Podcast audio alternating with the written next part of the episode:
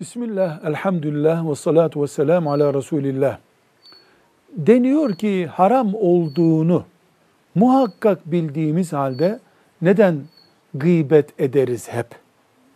Cevap olarak denir ki bu bir çevre meselesi. Gıybetçi çevrede yetişen gıybet eder. Bu emri bil maruf ve nehy anil münker yani kötülüğü yapmayacaksın. Bu yanlış.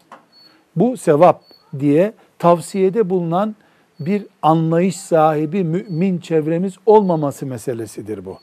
Ve bir fikir boşluğu, iş boşluğu, zaman boşluğu içinde olan Müslüman meselesidir bu. Ahirete doğru hızla gittiğini bilen bir insan gıybet etmeye nasıl vakit bulur?